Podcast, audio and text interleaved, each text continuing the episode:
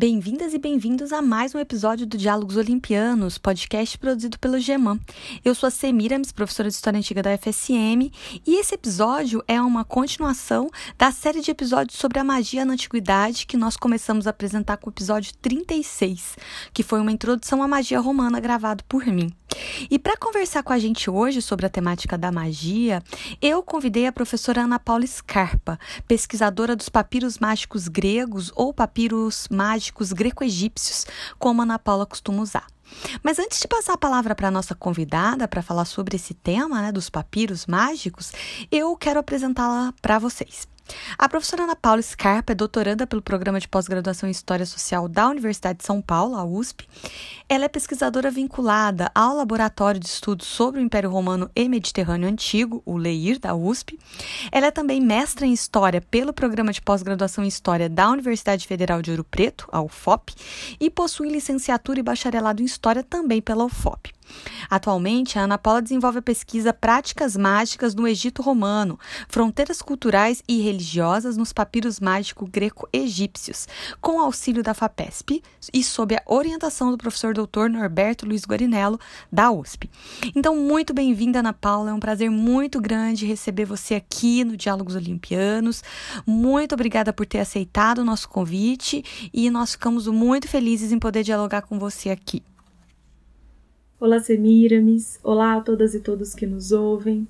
Antes de mais nada, eu gostaria de agradecer a você, Semiramis, e a todos os integrantes do GEMAN por esse convite tão generoso que me fizeram para gravar a entrevista. Eu gostaria também de dizer que é uma alegria muito grande participar do Diálogos Olimpianos, que é um podcast que eu adoro, que eu acompanho com regularidade e por meio do qual eu aprendo sempre muito.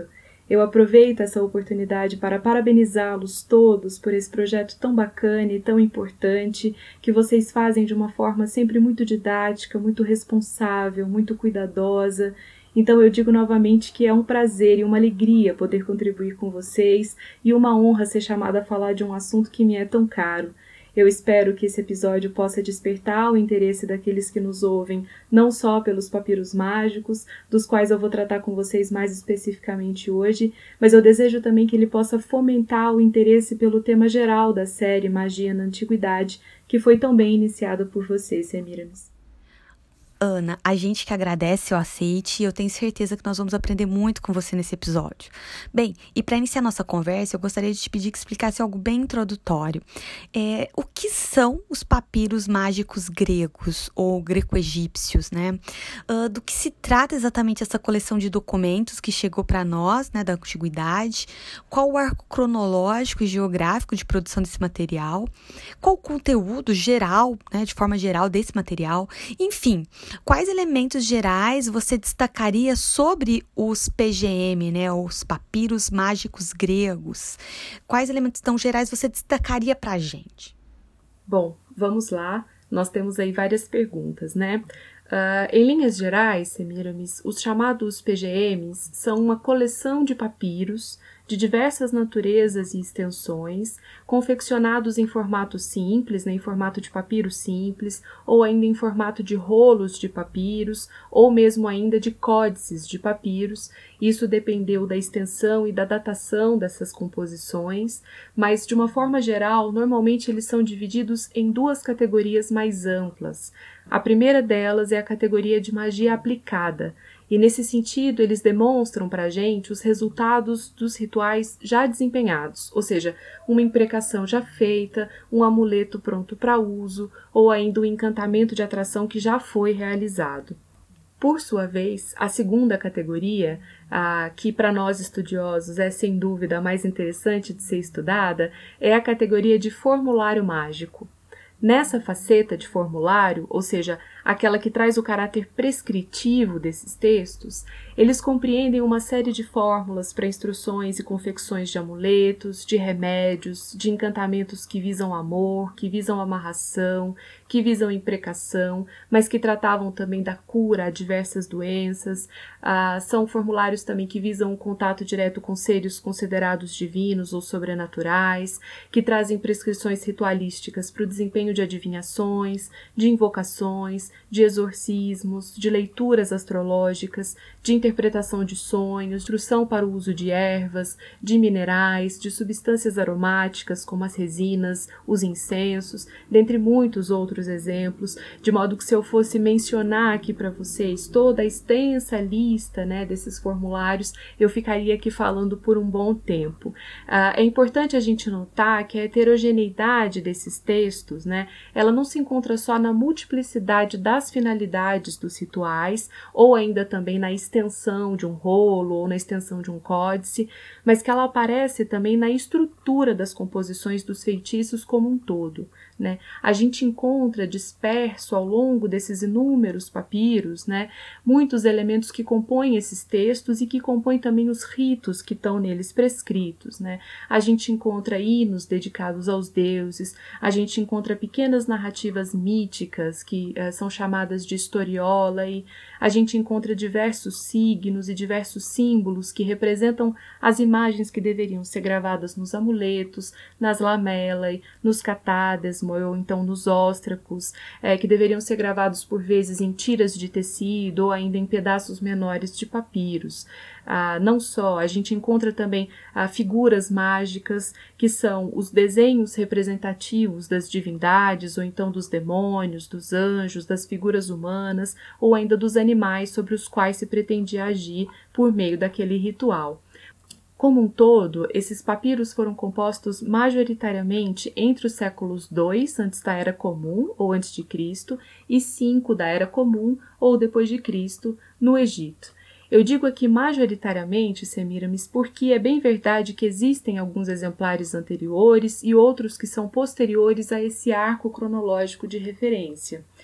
Mas, como até o momento esses exemplares, além de serem poucos, eles também normalmente não pertencem àquela categoria de formulário prescritivo que eu vim explicando para vocês até há pouco, ah, então por isso eles não costumam ser computados como exemplares que colocam em xeque essa referência inicial né, do século II antes da Era Comum ao século V da Era Comum. De todo modo, vale a pena destacar também que dentro desses sete séculos de composição, a gente encontra uma frequência maior e uma variedade maior de produção nos séculos 3 e 4 da Era Comum, quando são produzidos então aqueles códices mais extensos, como por exemplo o PGM-7, que passa das mil linhas, ou ainda o PGM-4, que é o maior exemplar que nós temos e que chega a atingir aí mais de 3.200 linhas, o que é uma composição bastante extensa né, para um formato de texto em papiros.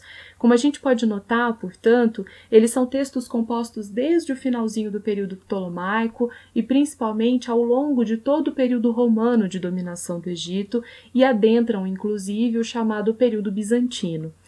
Porém, né, não só em razão dos séculos anteriores do, de governo ptolomaico, como também em razão da proeminência bastante grande da, da língua grega, né, cotidianamente falada no leste mediterrâneo após o período helenístico, essa coleção de papiros foi composta majoritariamente em língua grega, apesar de contar também com alguns trechos em copta, alguns trechos em língua hierática, e nós conhecemos também exemplares que são bilíngues em grego e demótico.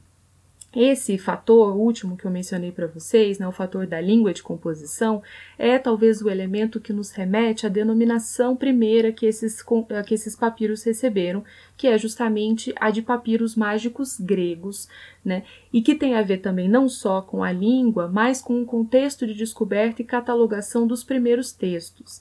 Uh, depois deles serem descobertos, ou melhor, deles serem adquiridos lá no final do século XIX e em circunstâncias para nós pouco claras, uh, por um uh, diplomata armênio que estava a serviço no Egito, que vai então até a cidade de Tebas, onde ele tem o conhecimento da existência dessa coleção inicial de 80 papiros, que normalmente a gente chama de coleção tebana ou de biblioteca da Anastase, e adquire lá então essa coleção inicial e posteriormente ele distribui né, essa coleção é distribuída separadamente aos principais museus e bibliotecas europeus, né, onde eles ficam aí guardados por um bom tempo. Eles recebem algumas publicações esparsas por filólogos que tratam uh, dos, dos exemplares separadamente, né, mas a gente tem só uma, uma, um primeiro esforço de compilação inicial desse corpus e de publicação conjunta desses papiros só lá no início do século XX, sob a liderança de um filólogo alemão chamado Karl Preis-Andans, que os publica então sob o título de Papiri Graecae Magicae, e daí nós temos a, a sigla, né, que é comumente utilizada de PGM. É claro que posteriormente, conforme os estudos uh, do material foram se adensando e foram ganhando novas interpretações, Muitos pesquisadores chegaram a questionar a proveniência cultural completamente grega desses papiros, né?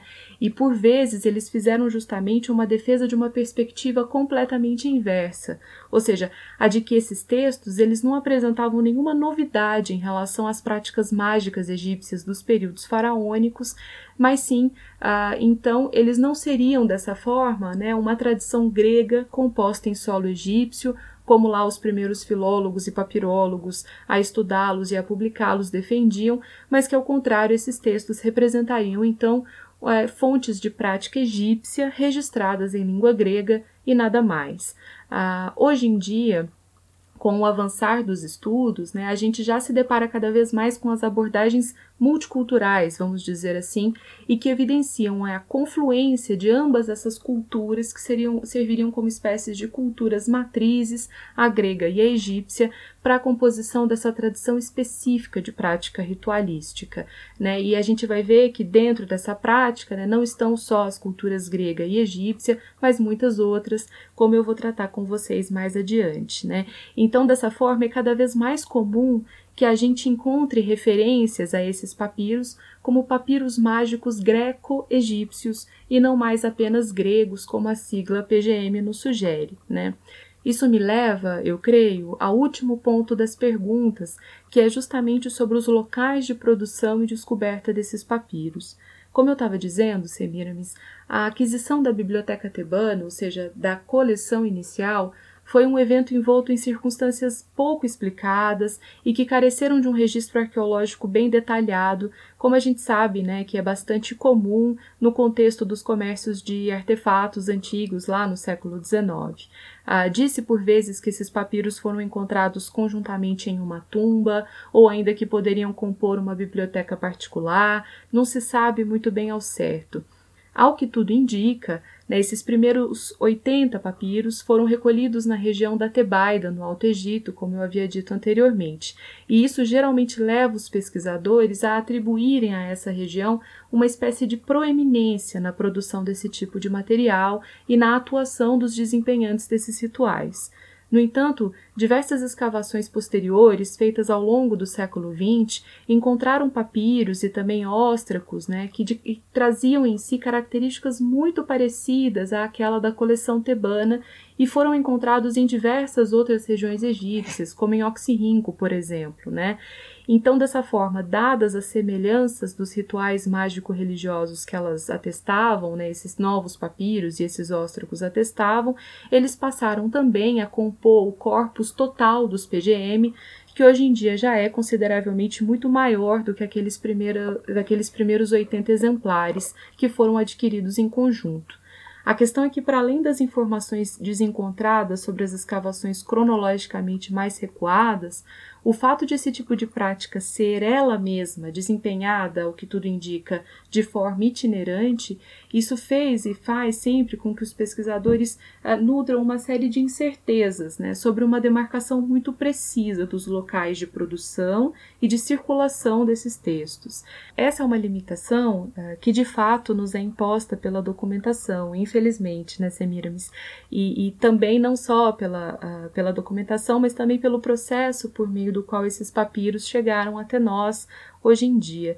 É, infelizmente, esse é um fato é, com o qual nós, pesquisadores e pesquisadoras do assunto, a gente precisa lidar cotidianamente, mas que, a meu ver, né, não impede que a gente se fascine com a riqueza desses textos e também não inviabiliza uh, que nós os pesquisemos de uma maneira mais detalhada.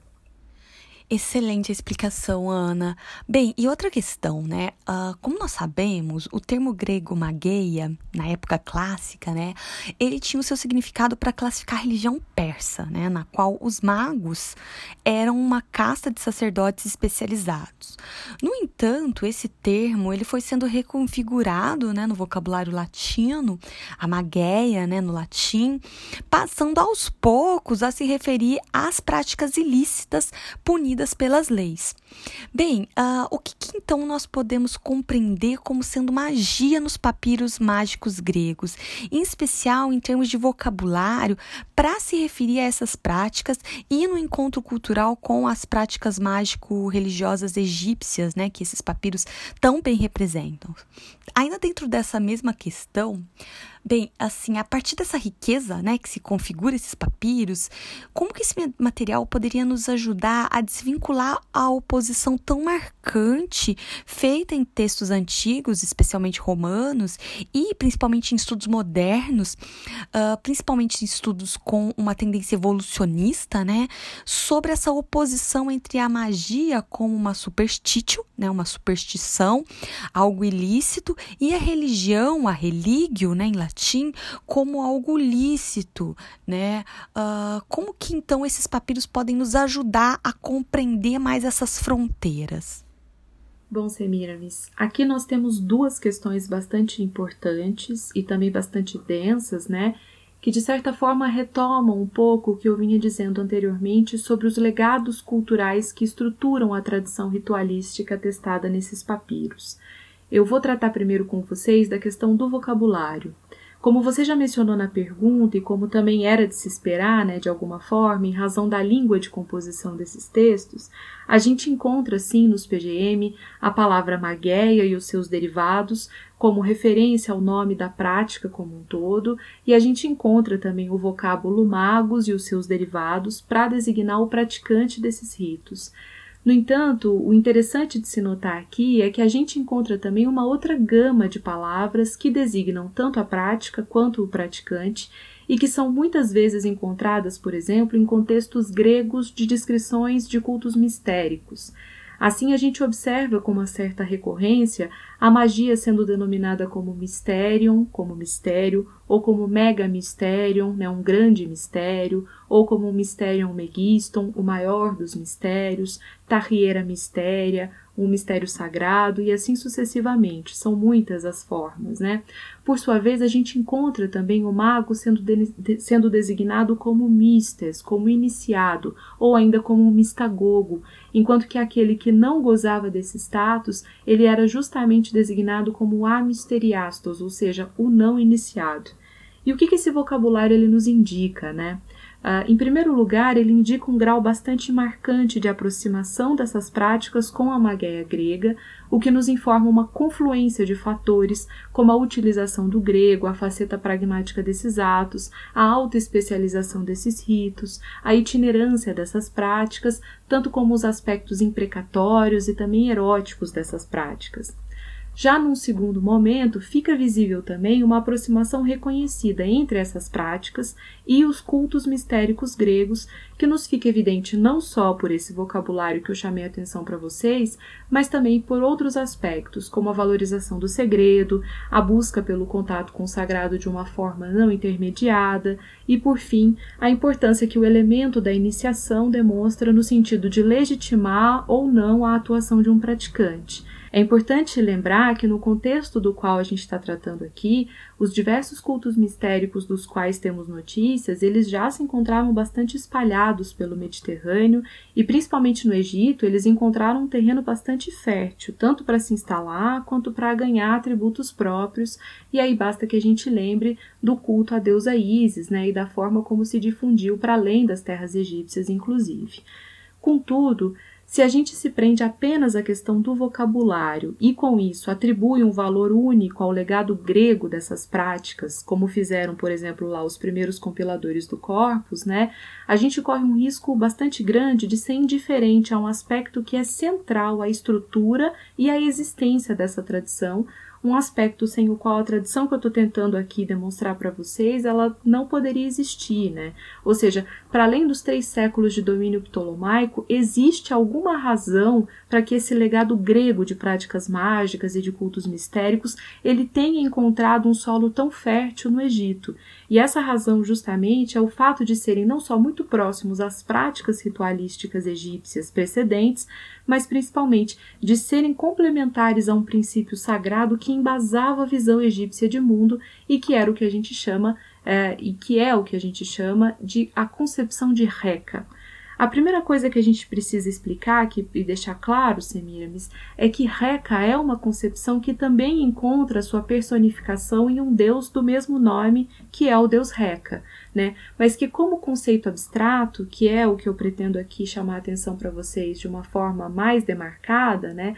Reca é nada mais, nada menos do que a potência criadora de tudo o que existe e é uma potência que guarda em si a capacidade de animar, de sacralizar, de trazer à vida tudo o que existe no mundo, tanto por meio da palavra, seja a palavra dita ou a palavra escrita, como por meio da representação imagética das coisas. Bom, Dessa apresentação bastante resumida né, e mais geral, a gente pode depreender, por exemplo, alguns traços muito importantes da cultura egípcia e que são perpassados justamente por esse princípio de Reca, tal como a capacidade de se atingir um efeito desejado por meio da mobilização das palavras certas, das representações imagéticas e corretas, né, consideradas corretas no caso, ou por meio ainda de certas ações representativas apropriadas a uma determinada circunstância, a um determinado ritual e a uma determinada finalidade. No limite, Semiramis, se a gente pensa em magia dentro daquela categoria heurística mais geral, né, de aproximação inicial, mas não definidora nem definitiva, né, ou seja, se a gente pensa em magia como uma agência humana que desafia a condição limitada da humanidade, tanto para acessar o sagrado como para alcançar alguma finalidade intencional, a gente percebe que para os egípcios essas vias de aproximação, vamos dizer assim, com o supra-humano, ou com o sagrado, ou com o divino, essas vias de aproximação elas eram dadas como possíveis justamente por meio do desenvolvimento de determinadas técnicas. Técnicas essas que mobilizavam o atributo criativo de Reca presente nas palavras certas a serem ditas, nos símbolos corretos a serem grafados, nas propriedades materiais representativas adequadas a uma determinada finalidade e assim por diante. Em resumo, o que eu estou tentando aqui dizer para vocês é que o princípio de Reca ele embasava todo o sistema de crença mágico-cultica egípcia, era uma força que habitava também o cotidiano das pessoas e principalmente que fundamentava os cultos templários, né, que são tão característicos dos períodos faraônicos. Assim, se um egípcio ele pretendia estar protegido contra o mal olhado, ou contra o risco de um parto, ou contra as investidas de animais peçonhentos, ou se ele pretendia ainda conseguir informações oraculares sobre o seu futuro, ou sobre o futuro coletivo, ou se ele pretendia curar-se de uma doença, né? Enfim, ele procurava sempre esses indivíduos iniciados, esses mistagogos, considerados especialistas em mobilizar ritualisticamente os poderes da Reca presentes nas palavras, nas imagens e nas ações representativas e que era um atributo a ser inscrito e desempenhado em circunstâncias específicas, tais como onde, quando, com quais materiais e com a ajuda e legitimação de quais seres supra-humanos, sejam deuses, deusas, daimones, anjos, personagens míticos. As opções são muitas, né? Mas percebam, em momento algum eu mencionei alguma ilicitude ou algum juízo de valor condenatório, algum caráter extraordinário, no sentido de não ser reconhecido como comum, ou ainda algum caráter de não oficialidade dessas práticas. Muito pelo contrário, tanto no Egito faraônico como no Egito ptolomaico, elas gozaram de caráter oficial quando praticadas nos templos, elas tinham também um calendário festivo próprio, gozavam de atributos de licitude, de moralidade e de graus de complexidade, de racionalidade, de especificidade muito próprios. Já no período romano, dentro dessa nova configuração que os PGM nos demonstram, elas apresentam possibilidades tanto de efeitos benéficos quanto de efeitos maléficos, de práticas de subserviência ao divino, tanto como de coerção das forças sagradas, e gozavam também de certo reconhecimento coletivo tanto como quaisquer outras práticas religiosas. Né?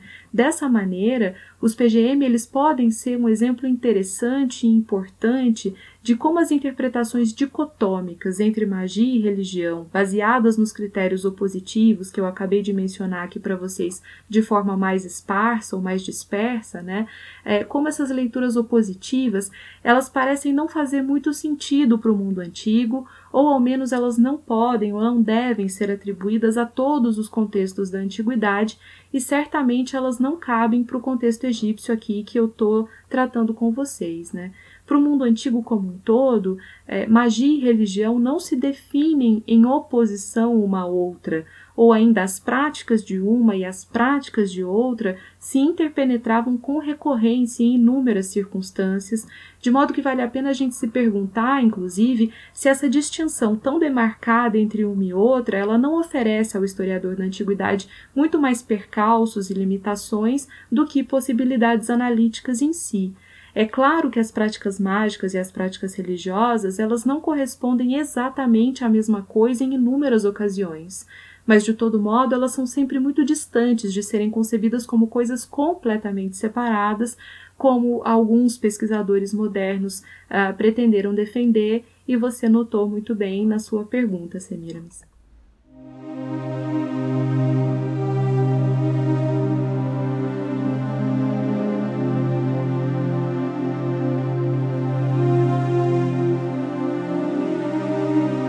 feitiço para negócios. Pega a cera amarela de abelha amarela e o sumo de planta lunar e de era rasteira e mistura-os para formar uma estatueta de Hermes com o fundo oco, segurando na mão esquerda uma varinha de arauto e na direita um pequeno alforge. Escreve em papiro hierático esses nomes e tu terás negócios contínuos. Voques Magicai, concede renda e negócios a este lugar, porque Psendebet mora aqui. Papiro dentro da estatueta e preenche o espaço oco com a mesma cera de abelha. Em seguida, deposita em uma parede, em um lugar imperceptível, enfeita com uma guirlanda no lado esquerdo e sacrifica em seu nome um galo. E faz a ele uma oferenda de vinho egípcio e acende para ele uma lâmpada que não seja de cor vermelha.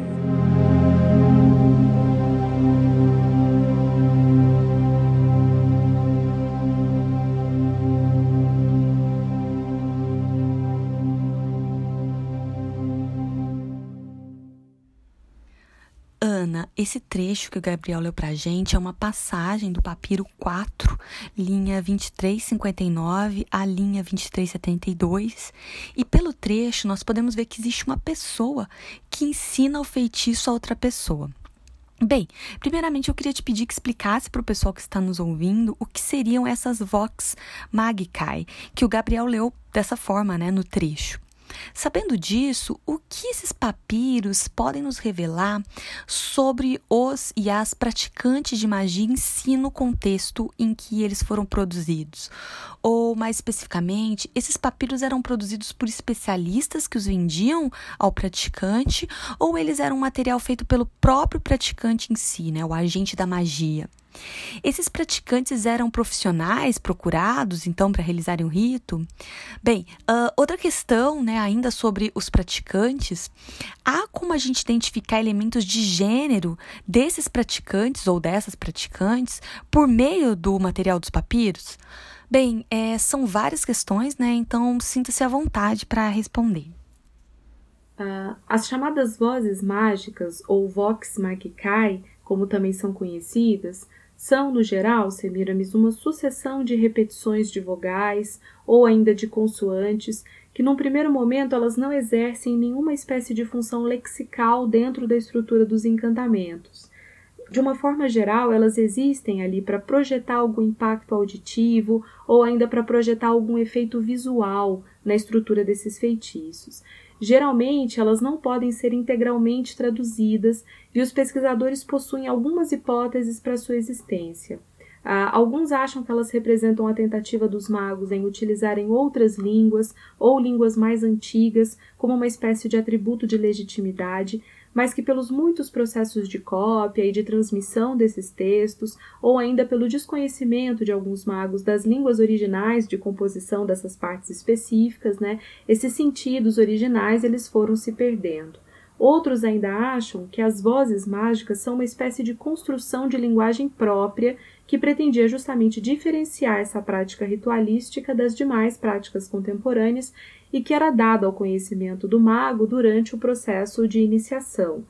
Outros ainda acham que, mediante a impossibilidade de tradução integral dessas sequências vocálicas, né, há uma opção possível de analisá-las por meio de sua possível funcionalidade dentro da estrutura dos encantamentos, né? Ou seja, são leituras que enfatizam o atributo da sacralidade dentro daquela concepção de regra que eu havia apresentado para vocês há pouco, né?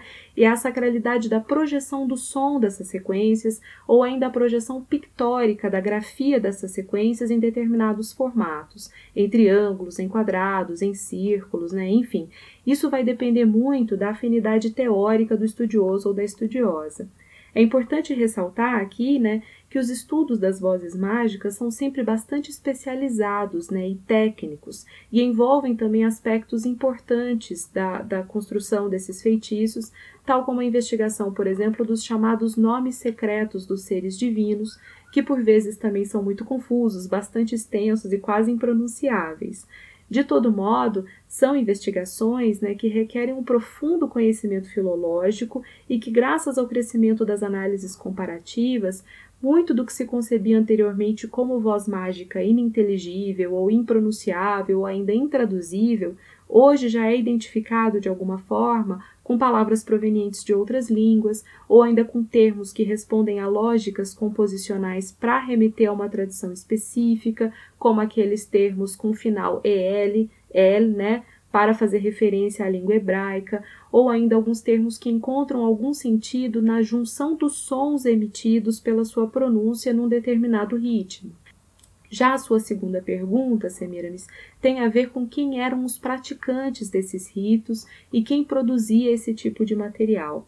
Antes de mais nada, para responder essa questão, eu acho que talvez seja importante a gente ah, deixar bastante claro que quando nós estamos falando da tradição que nós entrevemos nos PGM, a gente está falando de uma porção muito específica das inúmeras possibilidades de práticas mágico-religiosas que permeavam o cotidiano egípcio, né? seja nesse contexto específico ou em contextos anteriores, né? Mas que muitas vezes essas outras muitas práticas estavam vinculadas a ambientes domésticos, a áreas não urbanas, muitas vezes elas não eram realizadas segundo um encadeamento específico ou ainda não contavam com alguma prescrição formulária pré-definida, né?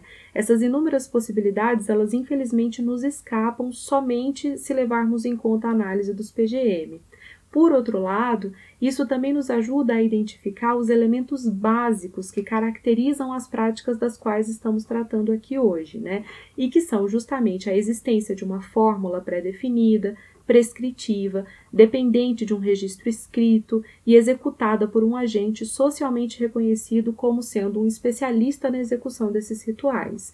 Esses elementos todos, eles também acabam nos dando pistas de quem eram os agentes produtores desses materiais ou quais foram os legados de traduções internas e externas que constituíram esses mesmos materiais, né? Para isso, a gente precisa discutir um pouco o contexto mais abrangente do processo romano de dominação político-administrativa do Egito e a progressiva desmobilização do poderio simbólico e do poderio econômico dos templos pelo poder imperial romano, principalmente a partir do século III da Era Comum, o que fez com que gradualmente esses conhecimentos ritualísticos ligados à sacralidade da escrita e da representação imagética e que eram e foram por milênios e séculos acumulados nos escritórios dos templos, eles fossem aos poucos sendo transportados para fora desses ambientes controlados, né, e que anteriormente só podiam ser acessados pelos sacerdotes. Num primeiro momento, é possível que, com a incapacidade dos templos de proverem sustento contínuo aos seus sacerdotes e que neles trabalhavam também sempre em um caráter rotativo ou em um período específico do ano, isso fez com que essas prescrições elas fossem aos poucos sendo traduzidas e fossem sendo repassadas, formando umas espécies de coleções particulares que embasavam a atuação desses indivíduos, indivíduos esses que começaram a desempenhar tais ritos de maneira pragmática em troca do seu sustento. Conforme a situação precária dos templos foi se adensando em razão das políticas administrativas romanas, esses saberes e esses agentes, eles tornam-se cada vez mais independentes dos ambientes templários, a sua ação ganha cada vez mais atributos de itinerância e o material prescritivo que eles acumulam passam a atender cada vez mais muitas circunstâncias diferentes, bem como um, uma clientela bastante uh, diferenciada e também proveniente de culturas muito distintas e que nutriam também expectativas e possuíam objetivos práticos cada vez mais diversos vinculados a esses ritos. Então, o espectro ritualístico se amplia, os seres divinos e supra-humanos que fundamentam tais rituais tornam-se cada vez mais plurais, as línguas e tradições culturais mobilizadas por esses feitiços são também cada vez mais diversificadas. Enfim, as fronteiras simbólicas dessa prática, elas vão sendo cada vez mais ampliadas, vamos dizer assim, para atender a uma maior gama ou a maior gama possível de pessoas e circunstâncias, o que é possível de ser visto nos PGM, principalmente mais tardios, né, naqueles mais tardios dentro da, da referência cronológica que eu disse para vocês lá no início. Assim, aqueles praticantes que antes eram denominados como sacerdotes leitores por dominarem a arte da escrita e da leitura e que atuavam na tradição ritualística executada dentro dos templos, né, eles tornam-se aos poucos os chamados sacerdotes magos ou então somente magos e que são justamente aqueles especialistas que ainda possuíam um saber vinculado à escrita, porque era preciso ler e interpretar e copiar essas prescrições todas, mas eram indivíduos que já atuavam de uma forma autônoma, muito mais diversificada, pragmática e, no limite, dependente de algum carisma individual. Nesse sentido, a gente pode perceber também uma espécie de permanência em relação à tradição sacerdotal anterior, também no que diz respeito ao gênero desses praticantes. A gente sabe que os sacerdotes egípcios, em seus muitos postos, nas suas muitas variedades e nas suas muitas variações ao longo dos séculos, né, não era algo exclusivamente masculino. Existiam algumas funções específicas desempenhadas por mulheres. No entanto, também, né, os mais altos postos e as funções mais prestigiadas, elas eram sempre e principalmente desempenhadas por homens o que a gente vê nos PGM, né, nos quais tanto por meio do vocabulário empregado para designar esses magos, como eu, como eu tratei com vocês é, há pouco, quanto por meio das eventuais menções a outros magos famosos contemporâneos que aparecem ao longo desses textos, é possível que a gente observe que essa era uma prática executada principalmente por homens. As únicas exceções que a gente encontra de menções a, a, a desempenhantes femininas ou a feiticeiras, vamos dizer assim, é, estão no PGM 20, que é um PGM do século II, né, nos, no qual aparecem duas menções a feiticeiras, mas que são sempre feiticeiras estrangeiras, que é a, a Filina, que é da Tessália, e a menção a uma outra mulher síria de Gadara, e ambas não parecem atuar, ou, ou, ou, ao menos na, na leitura que a gente faz dos papiros, isso não fica claro, né, de que elas atuassem em solo egípcio. Então tem aí esse atributo de estrangeira. Esse é um fator bastante curioso e, a gente, é, e legal de ser notado, porque em diversas fontes textuais, né, especialmente em fontes literárias contemporâneas ou anteriores, a gente encontra uma certa proeminência de ação feminina vinculada a certas práticas mágicas, ainda que a gente saiba que tais práticas elas nunca estiveram restritas a um determinado gênero, né? De toda forma, os PGM nos oferecem aí um contraponto interessante. Ainda sobre o aspecto do gênero, um, um outro fator importante que também ah, causa certo interesse e está vinculado a esses debates sobre gênero e que ah, os PGM nos fornecem, né, é, está vinculado justamente aos feitiços de amarração né? Ou então da chamada magia erótica ou magia amorosa, nos quais, dentro daquela categoria de magia aplicada que eu, que eu mencionei para vocês logo no início, a gente encontra uma maioria de feitiços realizados por homens e direcionados a mulheres, e não o contrário. Existe um, um, elemento, né, uma espécie de vocabulário técnico dentro desses textos, vamos dizer assim, que é interessante de percebermos nas prescrições formulárias e que é justamente o que os pesquisadores chamam de fórmula Dana, Deina é a demarcação presente nesses textos que indica o local de inserção dos nomes dos praticantes e que deveria ser preenchido de acordo com quem contratava o feitiço ali na hora. é quase como se fosse uma marcação para fulano ou fulana, entre muitas aspas, né? Nas prescrições de feitiços de amarração, na qual constam a fórmula Deina, a grande maioria prevê o padrão Redeina para quem contrata, ou seja, a fulana no feminino, e Rodeina para o alvo do feitiço, ou seja, o fulano no masculino. Em resumo, né, o padrão seria mais ou menos assim: a fulana fez esse feitiço para atrair fulano.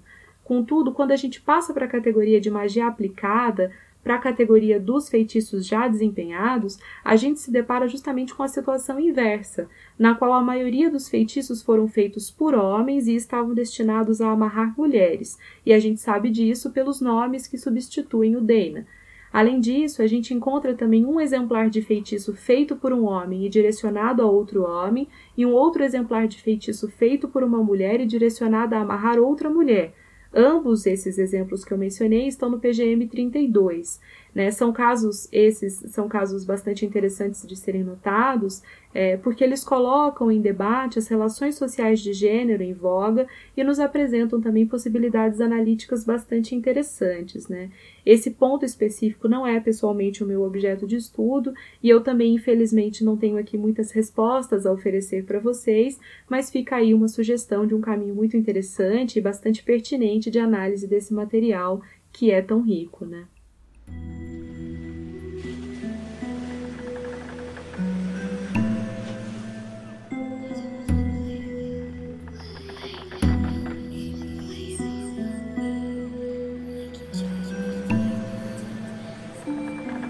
Hino da invocação a Apolo. Uma vez completadas todas as instruções acima, invoca o Deus com este canto. Ó Senhor Apolo, venha acompanhando.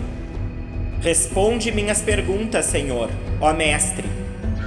Deixe o monte Parnassus e a Pítia de Delfos, quando meus lábios sacerdotais emitirem palavras secretas. Primeiro anjo do Deus, grande Zeus e Al, e tu, Micael, que governa o reino dos céus, eu vos invoco, e a ti, arcanjo Gabriel. Do Olimpo, abrasaques deliciando-se. Nas alvoradas, vem gracioso aquele que vê o pôr do sol. Adonai, Pai do mundo, toda a natureza estremece de medo de ti, Paquerbete. Conjuro a ti por Deus eterno, Aion de tudo. Conjuro a ti, natureza que cresce em si mesma. Poderoso Adonaios, Conjuro a ti, ocaso e nascimento Eloaios, conjuro a ti, esses nomes sagrados, que eles me enviem o Espírito Divino, e que isso cumpra o que tenho em meu coração e alma. Enviai-me esse demônio em meus cantos sagrados, o qual se move à noite para ordem sob sua força. Eu invoco seu nome. Invoques Magicai.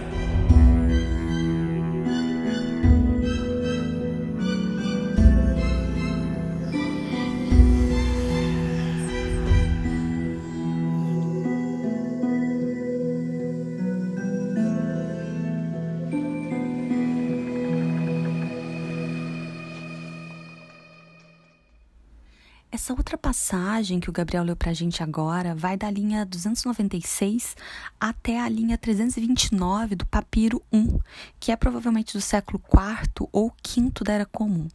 Nessas linhas, nós podemos ver uma grande confluência cultural, né? inclusive com elementos da cultura judaica e cristã.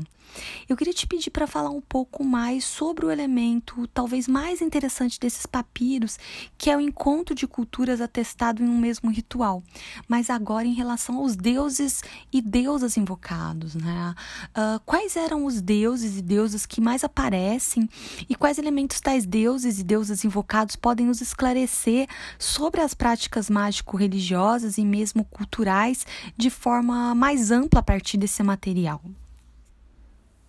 Bom, Semiramis, uh, diante do quadro geral de multiplicidade de composição e sem dúvida também de pluralidade de adoções, de releituras, ressignificações de elementos de outras sociedades que eu venho tentando apresentar aqui para vocês, parece haver uma espécie de consenso entre os pesquisadores e pesquisadoras do tema de que o aspecto da diversidade cultural atestada é a característica mais proeminente dos PGM. Ao longo da ampla história do Egito Antigo, a gente até tem conhecimento de contextos nos quais divindades estrangeiras tiveram algum destaque em solo egípcio e foram adoradas ao lado dos deuses autóctones em graus maiores ou menores de assimilação e diferenciação. Ah, são os casos, por exemplo, de Baal, de Reshep, Astarte, Anat, né, que parecem nos registros iconográficos em Delar Medina. Também não são inéditas as incorporações dos daimones estrangeiros à cultura egípcia desde meados do segundo milênio antes da Era Comum, principalmente daqueles daimones provenientes da cultura ciro-palestina. O fato é que exemplos dessa natureza, né, de incorporação de elementos e divindades estrangeiros, eles poderiam ser aqui multiplicados e expandidos às interações dos egípcios com os núbios, com os árabes, os persas, os gregos e, por fim, com os romanos. Mas o que eu estou tentando ressaltar aqui é que o aspecto da pluralidade, seja nas representações de uma divindade ou na convivência dos deuses locais com deuses que chama, tô chamando aqui de estrangeiros entre aspas, né? Esse fato não é em si algo propriamente exclusivo do Egito Ptolomaico ou ainda do Egito Romano. Isso já estava presente no Egito Faraônico. Porém, uh, o conteúdo dos PGM eles no, ele nos indica pontos muito importantes de modificação, recorrência e adensamento na forma como essas divindades passaram a ser mobilizadas nas práticas mágico-religiosas a partir do século I antes da Era Comum. Na passagem que foi lida anteriormente, né, a gente observa a estrutura ínica de invocação a uma divindade grega de grande destaque, que é Apolo, e que nos revela uma dinâmica importante atestada de forma progressiva em quantidade e em complexidade ao longo do escopo cronológico que cobre a confecção desses papiros e que são justamente as invocações paralelas a divindades, a seres divinos e personagens míticos provenientes de diferentes culturas e diferentes panteões que não apenas sustentam a dinâmica de invocação dos deuses considerados superiores e mais poderosos, mas também conferem legitimidade de atuação àqueles que desempenhavam esses rituais, né? Dentro da racionalidade intrínseca de composição desses feitiços, diferentemente de uma ideia de assimilação ou de uma espécie de hibridização dessas deidades, a força motriz que subjaz a lógica dessas conjurações, ela é justamente a de uma somatória de potências divinas, conhecidas pelo mago a partir das atribuições específicas de cada um desses deuses e de mais seres mobilizados, tanto como do posicionamento mais ou menos privilegiado que esses seres, esses seres divinos eles detinham dentro da estrutura hierárquica da esfera do sagrado, né? Então, por exemplo, para que Apolo fosse conjurado nos seus epítetos de Paian e Aion de tudo, desse hino que a gente acabou de ouvir, o mago ele precisou invocar paralelamente o deus grego Zeus, a divindade gnóstica Abrasax, a divindade hebraica, né, invocada em diferentes formatos, como Ial, como Adonai, como Eloai, a divindade egípcia Tot, que aparece nas linhas finais de Vox Magicae desse hino, uh, o, o Daimon Paquirbet e outro Daimon que não está especificado, né? Aparecem também os arcanjos da tradição hebraica, como Miguel, como Gabriel, a invocação também a um outro anjo que só é mencionado como o primeiro, enfim, para resumir o que eu venho tentando dizer para vocês, né, em muitos aspectos os PGM eles refletem a busca daquele que reconhece a si mesmo como um mistes, como um mistagogos, né, ou seja, é a busca daquele iniciado por um conhecimento derivado diretamente desses deuses.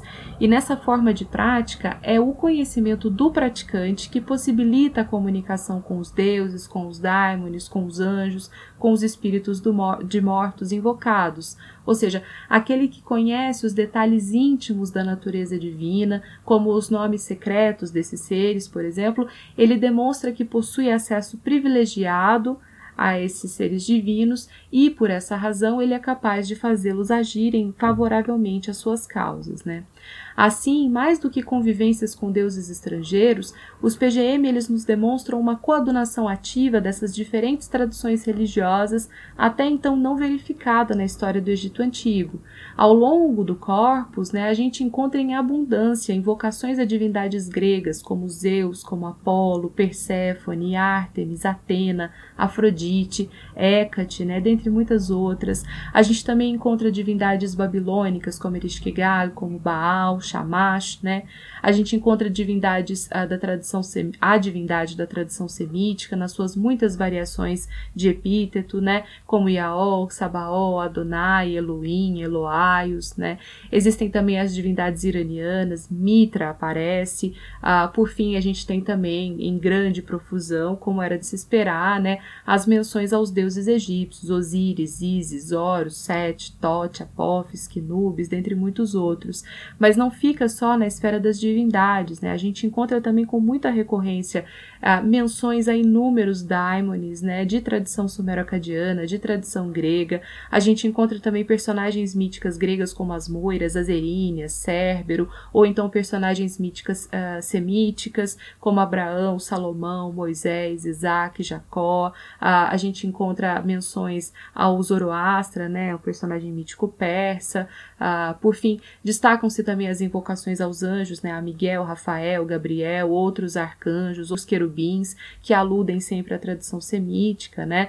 Uh, o fato é que quanto mais variadas fossem as línguas, os símbolos e as divindades mobilizadas, né? A ideia era de que maior era o acesso ao sagrado e, por consequência, mais poder possuía um praticante. O que contava, por fim, dessa maneira, né, como substrato de legitimação a essa prática, era justamente a capacidade do mago de deter o maior número possível de canais de acesso ao sagrado, e não importava para isso né, quais divindades e quais seres ele precisaria invocar para isso, provenientes de quaisquer culturas fossem. O que importava, ao menos no primeiro momento, era a finalidade de um rito desempenhado, e quanto mais variados fossem os meios para conseguir isso, né, melhor. Assim, o que contava, por fim, como substrato de legitimação a essa prática era justamente a capacidade do mago de deter o maior número possível de canais de acesso ao sagrado, e para isso não importava quais divindades e seres ele precisaria invocar para isso. O que importava de fato, ou ao menos num primeiro momento, era a finalidade de um rito desempenhado, e quanto mais variados fossem os meios para se conseguir isso, melhor.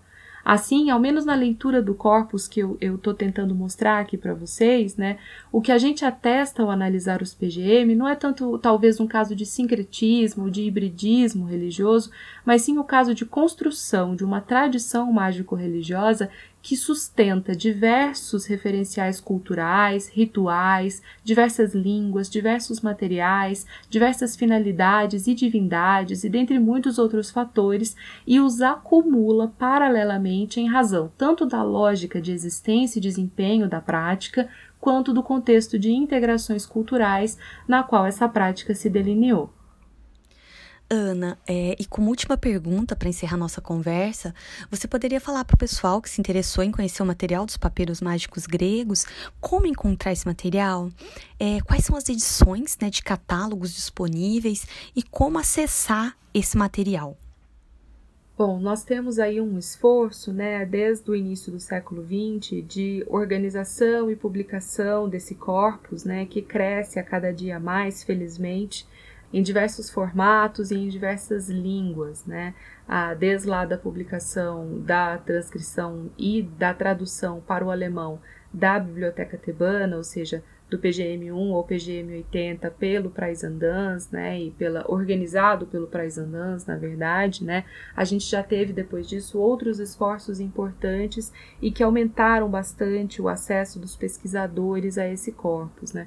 Dois exemplos importantes de serem citados e que e vieram na década de 80, um seguido do outro, é, o primeiro deles talvez seja o mais famoso e o de acesso mais facilitado, tanto pela língua também quanto pelo formato no qual foi apresentado, é o catálogo organizado pelo Hans Betz, né, que é o, o, os papiros mágicos gregos em uh, tradução, que inclui também a tradução dos textos demóticos e apresentam ao público mais do que a, a, a coleção tebana inicial, que é até o papiro 80. Né? O Betz traz a tradução de 130 papiros, uh, mas infelizmente não nos apresenta a transcrição, as transcrições, na verdade, que serviram de base para as traduções do PGM 80 em diante, ou seja, do PGM 81 ao PGM 130, né?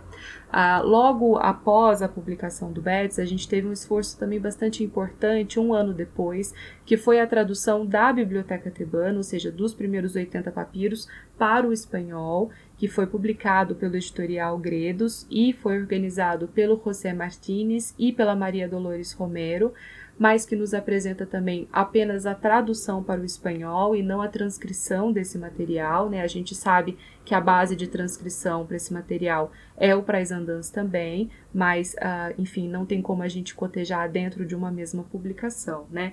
Já na década de, no de 90, logo no iníciozinho da década de 90, a gente teve também outro uh, movimento bastante importante, que foi a publicação em dois volumes uh, do que a gente chama de suplemento mágico, né? O suplemento mágico ele foi publicado para trazer a público a transcrição e a tradução para o inglês dos papiros que não são parte da coleção tebana, mas que constam lá no compêndio do Betts, e além disso eles nos apresentam 28 novos textos mágicos em papiros e em óstraco. É importante mencionar que essa, essa última coleção, organizada pelo Daniel e pelo Maltomini publicada sob o título de Suplemento Magicum, ela também está alocada numa base de dados online, lá no, no site do Tesaurus Língua Greca e lá no TLG, é, e é a coleção que é denominada dentro da, do, do banco de dados como Mágica, mas que infelizmente tem o acesso permitido só mediante pagamento e aí é preciso uma, uma assinatura anual para que se consulte esse banco de dados, mas é um banco, um banco de dados que apresenta um estudo lexical cruzado muito legal e bastante importante para quem pesquisa o termo, né? Por fim, é preciso dizer também que existem outros muitos exemplares que ainda não foram publicados ou então que ainda não foram publicados inteiramente. Por vezes, alguns fragmentos são apresentados ao público em revistas internacionais de papirologia e de filologia, mas infelizmente esses também ah, são materiais que só podem ser acessados mediante pagamento. Para vocês terem uma ideia, né, em termos de quantificação, o último dado do qual eu tenho notícia é, foi publicado no finalzinho de 2019 e a projeção feita era da existência de pelo menos 220 exemplares em papiros ou em óstracos pertencentes a essa tradição que chamamos de magia greco-egípcia. Né? A boa e última notícia que eu guardei aqui nos momentos finais para trazer para vocês é que já há alguns anos né, foi reunido um grupo de papirólogos altamente especializados na leitura e na publicação dos PGM. É um projeto que está a cargo do Instituto Oriental da Universidade de Chicago e é organizado pelo professor Christopher Faraoni e pela professora Sofia Tovar, né, e que envolve estudiosos, filólogos, papirólogos de diversas universidades europeias, norte-americanas, australianas, né? E este é um projeto que tem por finalidade é, reunir e publicar transcrições revistas do grego, juntamente com novas traduções para o inglês de todos os exemplares conhecidos desses textos. Né? É um projeto que tem por nome Transmission of Magical Knowledge in Antiquity, né? e agora, em março de 2021, foi anunciado que assim, estão nos momentos finais né? a, a a formatação e finalização e publicação, enfim, desses dois volumes de um corpus que se pretende único e que vai apresentar a transcrição de todo esse material que até o momento está publicado de maneira dispersa. Né? Dessa forma, é com muita ansiedade que os pesquisadores e as pesquisadoras né, do, do assunto e do corpus têm aguardado a publicação desse material, que pela primeira vez vai ser todo reunido né, em um único catálogo e, no, e vai nos apresentar uma tradução que se pretende mais uniforme. Né? É um projeto que promete facilitar o acesso dos pesquisadores e das pesquisadoras, principalmente daqueles e daquelas que estão tão distante dos grandes centros de estudo de papirologia, como é o nosso caso aqui no Brasil, né? E assim com esse lançamento, a gente espera bastante, né, que haja uma consequente ampliação e uma consequente diversificação dos estudos sobre o tema. Então, vale a pena aí que a gente fique de olho nos próximos passos dessa publicação e o quanto ela vai reverberar para os estudos acadêmicos das tradições de prática mágico-religiosa greco-egípcias. Bem, e com isso nós chegamos ao final de mais um episódio do Diálogos Olimpianos. Eu agradeço muito a Ana Paula Scarpa por ter nos concedido essa entrevista. Eu fico extremamente feliz de poder dialogar com ela sobre esse material tão rico e tão interessante que são os papiros mágicos gregos, né?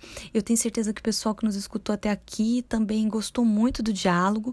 E não deixe de ouvir o outro episódio da série sobre magia romana, né, que nós gravamos e que está disponível no podcast, né? É o episódio 36. E para quem quiser conhecer melhor o trabalho da professora Ana Paula Scarpa, eu sugiro que busque pela página dela no academia.edu, que você encontra buscando pelo nome dela, né, no Google ou direto na página academia.edu. Eu também gostaria de agradecer todas e todos que nos ouviram até aqui. Um agradecimento especial vai para o meu amigo Danilo Roxette pela edição dos trechos com passagens dos papiros. Eu agradeço também ao doutorando Gabriel Freitas Reis, me orientando, que gentilmente leu os trechos para gente. Uh, a tradução que nós usamos da primeira passagem, ela tem transcrição de Carl Preisendas, é, com tradução para o inglês de Ronald Rock e tradução para o português, com base nas versões anteriores, da própria Ana Paula Scarpa. Para o segundo trecho do papiro que o Gabriel leu, nós utilizamos a tradução para o inglês de Edward O'Neill, com transcrição também de Carl Preisendas e tradução do inglês para o português da própria Ana Paula Scarpa. E não deixe de seguir o Diálogos Olimpianos no Spotify ou nos demais aplicativos e agregadores de podcast que os episódios estão sendo disponibilizados. Sigam também o Geman pelo Instagram, pelo Facebook e pelo Twitter. E até os próximos episódios.